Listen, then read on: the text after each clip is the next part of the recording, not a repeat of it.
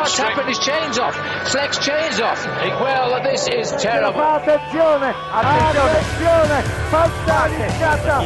Pozor, tady máme Krise Fruma bez kola. Muž ve žlutém ježí bez kola. Just going along. Oh, and here we go. Get across if you can because the 713 to Paris is just about to stop the peloton.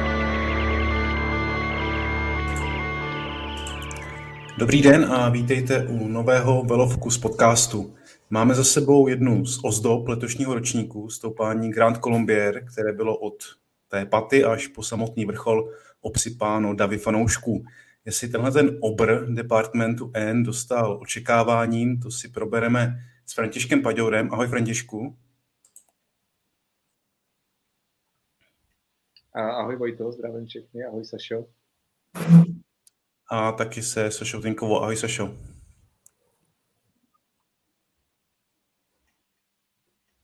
Ahoj, ahoj všem. No a od mikrofonu zdraví taky Vojta Jírovec.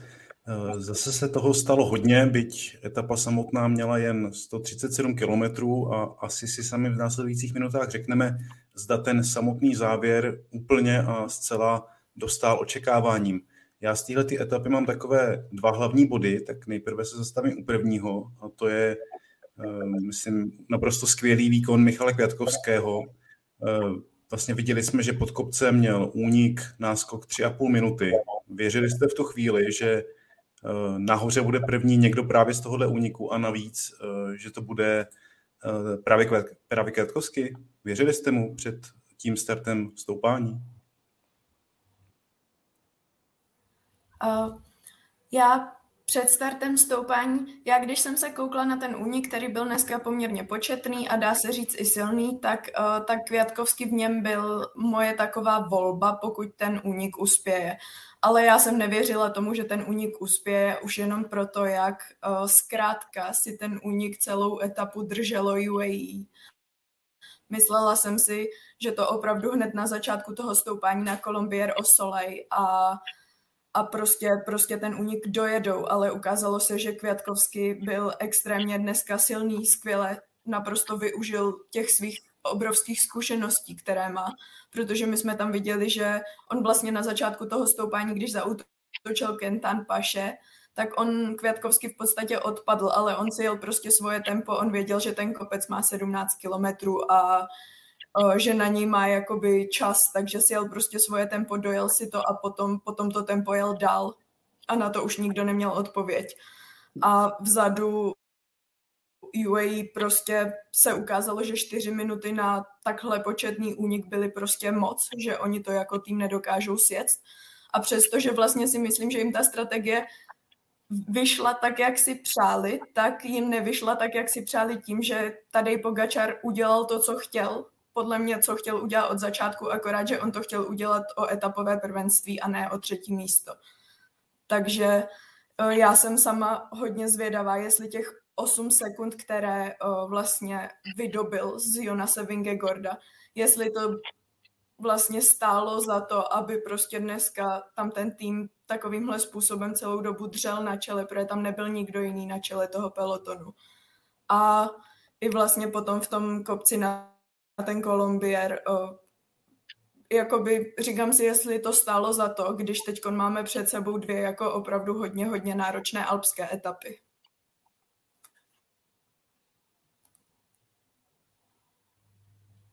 Uh, tak z mýho pohledu, uh, když jsem to sledoval vlastně pod tím kopcem závěrečným, tak podobně jako Saša, uh, jsem úplně nevěřil tomu úniku, že to dojede až do cíle, protože UAE tam fakt jelo tempo poměrně vysoký a myslím, že ten plán byl určitě to dojet, ale uh, prostě Květkovský a tak dobře, že ho nedokázali dojet. Viděli jsme tam i v průběhu toho kopce nějakých, eh, já nevím, to bylo 5-6 kiláků do kopce, jak tam najde, najel tady Pogačar uh, k Majkovi a k těm svým domestikům a byl vědět, že se s nima baví a gestikuluje. Podle mě jim říkal, že chce, aby jeli trošku rychleji ještě, ale prostě ty lidi už byli úplně na limitu a uh, asi rychleji úplně nemohli, takže vlastně jak řekla Saša, ten plán se jim vydařil tak na půl, ale myslím přesně, že uh, chtěli získat uh, víc prostě z té etapy. Uh, a to hlavně i na základě těch bonusových vteřin, protože tam se dalo předpokládat, že když dojedou s Vinky Gordon nějak spolu, tak a že ho tady Pogačar ošportuje a to se, to se mu povedlo, ale nešportovali o první místo, ale naštěstí se teda Pogačarovi podařilo tam ještě ulovit nějaký ty bonusové vteřiny, ale myslím, že chtěli, chtěli z toho asi vytěžit víc. No. No, no vlastně z pohledu té celkové klasifikace je vlastně jakoby jedno, jestli dojeli první a druhý nebo třetí a čtvrtý, protože ten rozdíl v té bonifikaci, které je mezi těmi dvěma místama, jsou čtyři vteřiny, takže on vlastně eh, získal stejně vteřin, jako kdyby byli první a druhý, ale samozřejmě vítězství v etapě navíc ještě na téhle i pro něj speciální hoře, protože tam vyhrál před uh, tuším třemi lety, tak by bylo něco extra.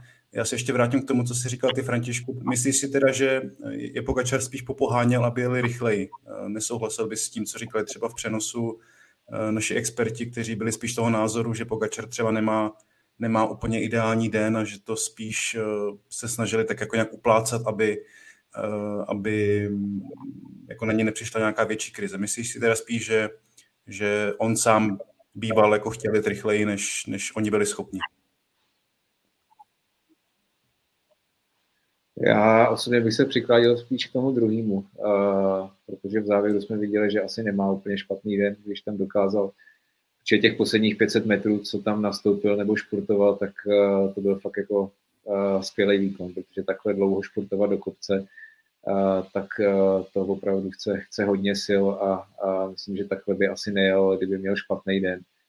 Ale jako je to možný, ale spíš osobně si myslím, že buď se bavili o něčem úplně jiným, ale nemyslím si, že by je, že by je úplně brzdil. V závěru, jak říkáš, tak to bylo obrovský zrychlení, tam on nastoupil na nějakém nevím, kolik to bylo, 800 metrů, možná kilometr a uh, nakonec tam teda získal 4 vteřiny samotné, jako na té trati na Jonase Vingegaarda plus 4 vteřiny bonifikace na, uh, za to třetí místo. Uh, co si myslíte, že to říká vlastně o tom uh, boji o celkové vítězství, protože ten náskok Vingegaardův se vlastně smrskl řekněme na polovinu, plus minus, na teďka 9 vteřin. Je to čím dál tím víc těsnější. Prozradil nám něco, tenhle ten výsledek o Eh, stavu toho boje mezi těma dvěma závodníkama před následujícími alpskými etapami, podle vás? Dá se z toho něco vyčíst? Já si myslím, že neprozradil o moc víc, než, než víme z těch předchozích, eh, řekněme, kopcovitých etap nebo z těch, z těch hor, co už jeli. Eh, protože ten trend je podobný, že tady v těch vlastně kopcích, uh, které jsou takový na více na výbušnost, tak uh, tady Pogačar ukazuje, že je lepší než Vingegaard a snaží se toho využít samozřejmě a získávat tam na něj nějaký náskok. Taky můžeme vidět, že třeba na začátku té tour, tak Jumbo a Vingegaard byli ve svých prohlášeních hodně, hodně sebevědomí a, ale teďka, když jsou s nimi rozhovory, tak eh, je na nich vidět, eh, že jsou malinko umírněnější a přijde mi, že to sebevědomí z nich eh, trošičku vyprchává, protože co nějaký kopec, tak tady Pogačar z toho nástup, nástupu ukrajuje. A, a naopak si myslím, že UAE se veze trošku teďka na takové vlně a že spíš uh, oni už mají pocit, že skoro ten žlutý trikot jako vezou a spíš uh, se jako čekají, kdy, v který etapě už, uh, už ho ulovějí. Uh, nicméně podle mě je tam ten faktor, že zatím, jak jsem řekl, ty kopce byly spíš takový výbušnější, nebo jich tam v té etapě nebylo tolik, přestože to byly jako hodně těžké etapy, tak to nebyly vyloženě ty alpské etapy, což si myslím, že je něco, na co sází právě Jumbo s Vingegaardem. Uh, protože už jak jsme viděli třeba loni při Tour, tak tady ty fakt hodně náročné alpské etapy je něco, co, co Vingegaardovi sedí. A i z mýho pohledu, když se na ně dva podívám, tak eh, Pogačar je skvělý závodník, výborný vrchař, ale na mě působí malinko, že se vyvinul trošku do závodníka takového jako vrchaře slash eh, klasikáře. Přesně, že je takový výbušnější, víc eh, muskulaturní než Vingegaard, ale není to úplně vyloženě taková ta horská blecha. A zatímco Vingegaard je, že jo, to je prostě klasický, klasický vychytlý vrchař, takže si myslím, že právě na tohle sází Jumbo a myslím si, že právě v těch Alpách by se tohle mohlo projevit. Ale samozřejmě možná, že Pogačar na tom tak chvíli, že ne, ale uh, z mýho pohledu to vůbec uh, není tak, uh, tak třeba jasný, jak by si někdo mohl myslet, že Pogačar uh, ho určitě někde skočí, že to postupně ukrojí z těch uh, ten náskok ale myslím si, že teprve ty fakt velké hory, ty alpské etapy ukážou, jak, jak vlastně tady ten souboj mezi nimi bude vypadat. A malinko bych tam trošku právě sázel na, na, na Vingegaarda. Já, já jsem byla možná dneska trochu překvapená, že to Jonas Vingegaard na tom Kolumbieru aspoň neskusil. Um, trochu třeba dřív, protože on určitě musel vědět, co přijde v závěru, že tam Pogačar prostě nastoupí a že ten, že v tom konci toho kopce bude prostě výbušnější a že, že ho nejspíš utrhne. Nějaký uh, jakoby grandiozní plán teď pro ty další dva dny. Uh, trochu si trochu si i myslím, že dneska, jak jsme tam viděli vlastně operovat UAE dlouho na čele, uh, na tom Kolumbieru, tam byli snad ve čtyřech, když Jumbo už tam bylo jenom, mělo jenom Vingegorda a Sepa Kuse. Tak já si trochu myslím, že jako Wout van Art a Wilco Kelderman si tam odstoupili záměrně určitým způsobem, aby se pošetřili na ty další dva dny, protože já si taky myslím, že prostě přijdou teď ty dlouhé kopce, zítra je tam kolik, tři jedničkové prémie, jedna speciální kategorie a ještě jedna trojková k tomu. Takže já si myslím, že oni mají mm, prostě něco v rukávu a že budou chtít využít té, té určitým způsobem mohlo hrát i do karet, že dneska UAE opravdu si myslím, že investovalo poměrně hodně sil do toho závodu. Ale zase prostě jestli neutrhnou tady Pogačara, tak je to všechno k ničemu a tady Pogačar vypadá prostě etapu od etapy výborně. Jak říkáš, investovali do toho spoustu sil, nakonec získali eh, v tom boji o žlutý dres, eh, teď je otázka, jestli to je hodně nebo málo, získali prostě 8 vteřin, eh, srazili teda ten náskok Jonase Vingegaarda na polovinu. Mě potom docela pobavil Michal Kjatkovský a jeho jeho vlastně rozhovor v cíli, kdy říkal, že eh, do toho úniku šel víceméně s tím, že dojedou pod kopec a to bude tak jako konec, že eh, absolutně neočekával, že by eh, z toho mohlo mm, jako vzejít tohleto vítězství, vlastně jeho druhé na Tour de France. Pro mě to je jako dost sympatický závodník, je to vlastně bývalý mistr světa, takový už, dá se říct, jeden z veteránů pelotonu, nevím koliká to jede, jede Tour de France, ale už si myslím, že pomalu klepe na desátou účast, nebo že bude mít zhruba tak. Vlastně taky člen že jo, několika úspěšných týmů, týmů, eh, nebo týmů, eh, týmu Sky. Několikrát vyhrál třeba s Chrisem Froomem Tour de France, takže myslím si, že je docela fajn vidět takového závodníka vyhrát etapu navíc v takovémhle stylu a na takovémhle kopci. Eh, pojďme se možná podívat na tu zítřejší etapu, která bude vlastně první z těch alpských. Jak Saša říkala, tak je tam pět vrchařských prémií, eh, tři jedničkové, jedna HC, jedna trojková. Začínat se bude zase do kopce, takže myslím si, že pokud se nám líbily ty dramatické a hodně hektické začátky etap v posledních dnech, tak bychom se nějakého takového mohli dočkat už, už, už jako i zítra. No a samotný závěr to bude Col de Juplán, to je ta HC prémie, eh, ale samotný závěr nebude na kopci, bude pod ním, což je věc, která byla hodně diskutovaná v posledních dnech a týdnech, protože tenhle ten design etap, kdy se vlastně finišuje pod kopcem, eh, v poklesání po sjezdu závěrečném, tak bývá dost kritizovaný z hlediska bezpečnosti závodníků. Já jsem viděl například Adama Hensena, což je, hm, řekněme, nějaký šéf cyklistických odborů, když to nazvu asi neúplně přesně, ale té cyklistické aliance, eh, který si projížděl právě závěr této etapy, říkal, že eh, po dohodě s ASO tam učinili nějaká opatření, aby ten sjezd byl bezpečný, nebo alespoň, aby nebyl vyloženě nebezpečný. Františku, jak ty se díváš vlastně na z pozice bývalého závodníka, na takovéhle závěry etap, protože ono se říká, že to je více atraktivní pro fanoušky, zároveň jestli si na to často stěžují, že to je jakoby zbytečný risk, tak jak, jak bys to hodnotil, hodnotil ty? Uh, tak já musím říct, že když jsem závodil, tak eh, jsem takovýhle dojezdy vlastně ze sjezdu po těžkém stoupání bral prostě jako součást a nějak jsem neřešil, Jestli by to měl organizátor nějak změnit nebo udělat cíl na vrcholu kopce, prostě jsem to bral tak, že je to závod, který je postavený tak, jak je a nějak by mě nenapadlo, že by se to mělo měnit. Ale samozřejmě osobně můžu za sebe říct, že jsem to neměl úplně rád. Uh, než bych byl úplně vyloženě špatný vrcha, sjezdař, ale nebyl jsem taky úplně excelentní sjezdař. A navíc přesně po tom dlouhým kopci, když chcete jet výsledek, tak nahoru vyjedete hodně vyřízení, máte teplovku hodně vysoko.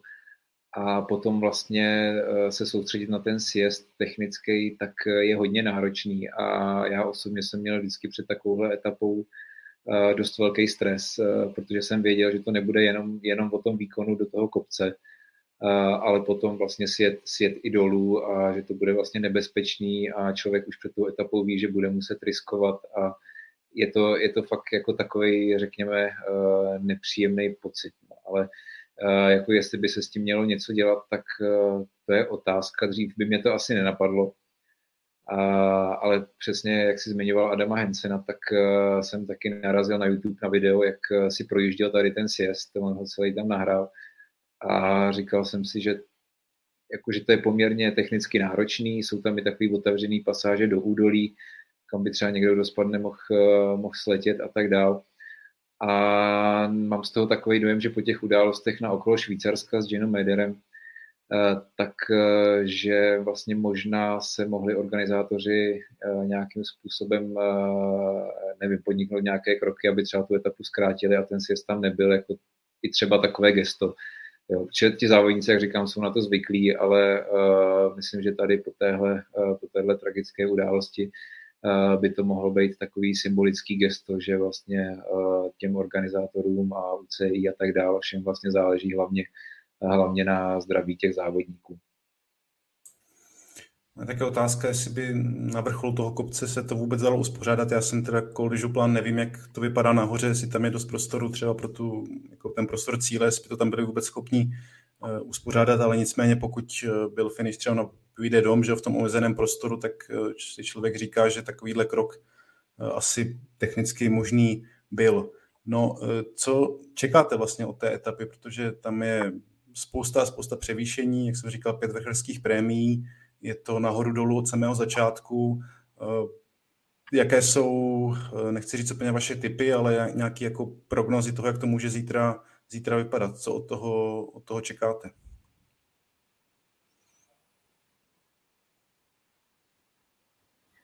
Uh, já už jsem to trochu naznačila, čekám od toho nějaký veliký plán uh, Jumbo Visma na to, jak se zbavit tady Pogačara. Uh, ale myslím si, že ani jeden z těchto dvou tu etapu zítra nevyhraje, protože si myslím, že tu etapu rozhodne ten sjezd právě a já trochu jako by, bych řekla, že oni dva se nebudou chtít prostě uh, natolik riskovat, aby třeba spadli a přišli o zbytek té tour. Uh, ale zase na druhou stranu je tam Col de plán, je tam nahoře, je tam motivace těch bonusových sekund, takže já asi bych to viděla tak, že do útoku nebo do úniku se vydá nějaká prostě skupinka, uh, jejíž součástí bude Wout fanart, který se bude snažit počkat ideálně na tom předposledním kopci, aby svezl Jonasa Vingegorda dolů. A potom se budou prostě snažit se toho Pogačara zbavit. A otázka je, jestli se jim to povede, ale myslím si, že prostě na Koldužu plan jede nějaká GC skupina nebo GCSci s určitými rozestupy a můj, teda, můj tip na zítřejší vítězství je asi Tom Pitcock, protože kvůli tomu sjezdu v loni z Alp d'Huez, tak si myslím, že on je v tom celkovém pořadí je osmý, ale ztrácí poměrně jako dost, takže nebude vadit podle mě Pogačarovi nebo Vingegordovi, že jim z toho sjezdu ujede. A zároveň si myslím, že on tam prostě jakoby zariskuje kvůli tomu vítězství. A i vlastně proto, že Ineos je podle mě po dlouhých letech v pozici, kdy má problém bojovat vůbec i o to pódium na té tour. Přece jenom Carlos Rodriguez je sice čtvrtý, ale ztrácí poměrně hodně na Jay Hindleyho. A takže si myslím, že pro ně jakoby ta etapová prvenství mají teď uh, trochu jiný rozměr. Uh, takže takže takhle bych to asi viděla. A jenom ještě jsem chtěla teda zmínit, že naposledy se na tenhle kopec a vlastně i do Morzín z toho sjezdu jelo v roce 2016 a vyhrál nám tam právě včerejší vítěz uh, Jon Izagir. A byl tam třeba čtvrtý byl Julian Alaphilippe a šestý připomenu Roman Kreuzer. Pardon. Roman Kreuzer tehdy v té etapě.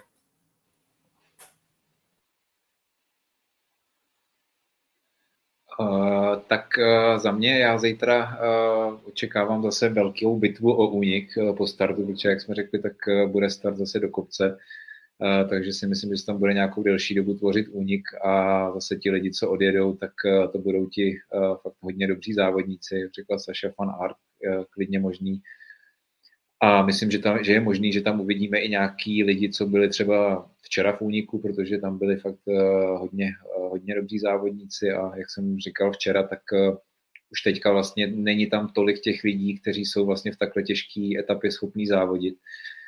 Takže si myslím, že se to klidně může opakovat a tady ta, řekněme, kvalita se tam vždycky vytříbí. A myslím, že zase zítra to bude obrovský těžký den eh, pro všechny, eh, nejenom pro ty, co budou usilovat o vítězství a o, eh, o GC, ale i vlastně pro sprintéry a pro ty rovináře a ty lidi, kteří se necítí dobře. Myslím, že protože jak je tam ten kopec do startu, hned od startu, tak je možný, že oni vlastně odpadnou hned tam a pak budou mít velký boj o to, aby dojeli, dojeli v časovém limitu takže zase zítra na startu budou všichni vědět, že budou fakt eh, mimořádně bolet nohy a bude to eh, hrozně těžká etapa. A co se týče toho závěru, tak eh, bych možná úplně nesouhlasil s tím, co říkala Saša, že Vingegaard ani Pogačar nebudou riskovat z toho sjezdu.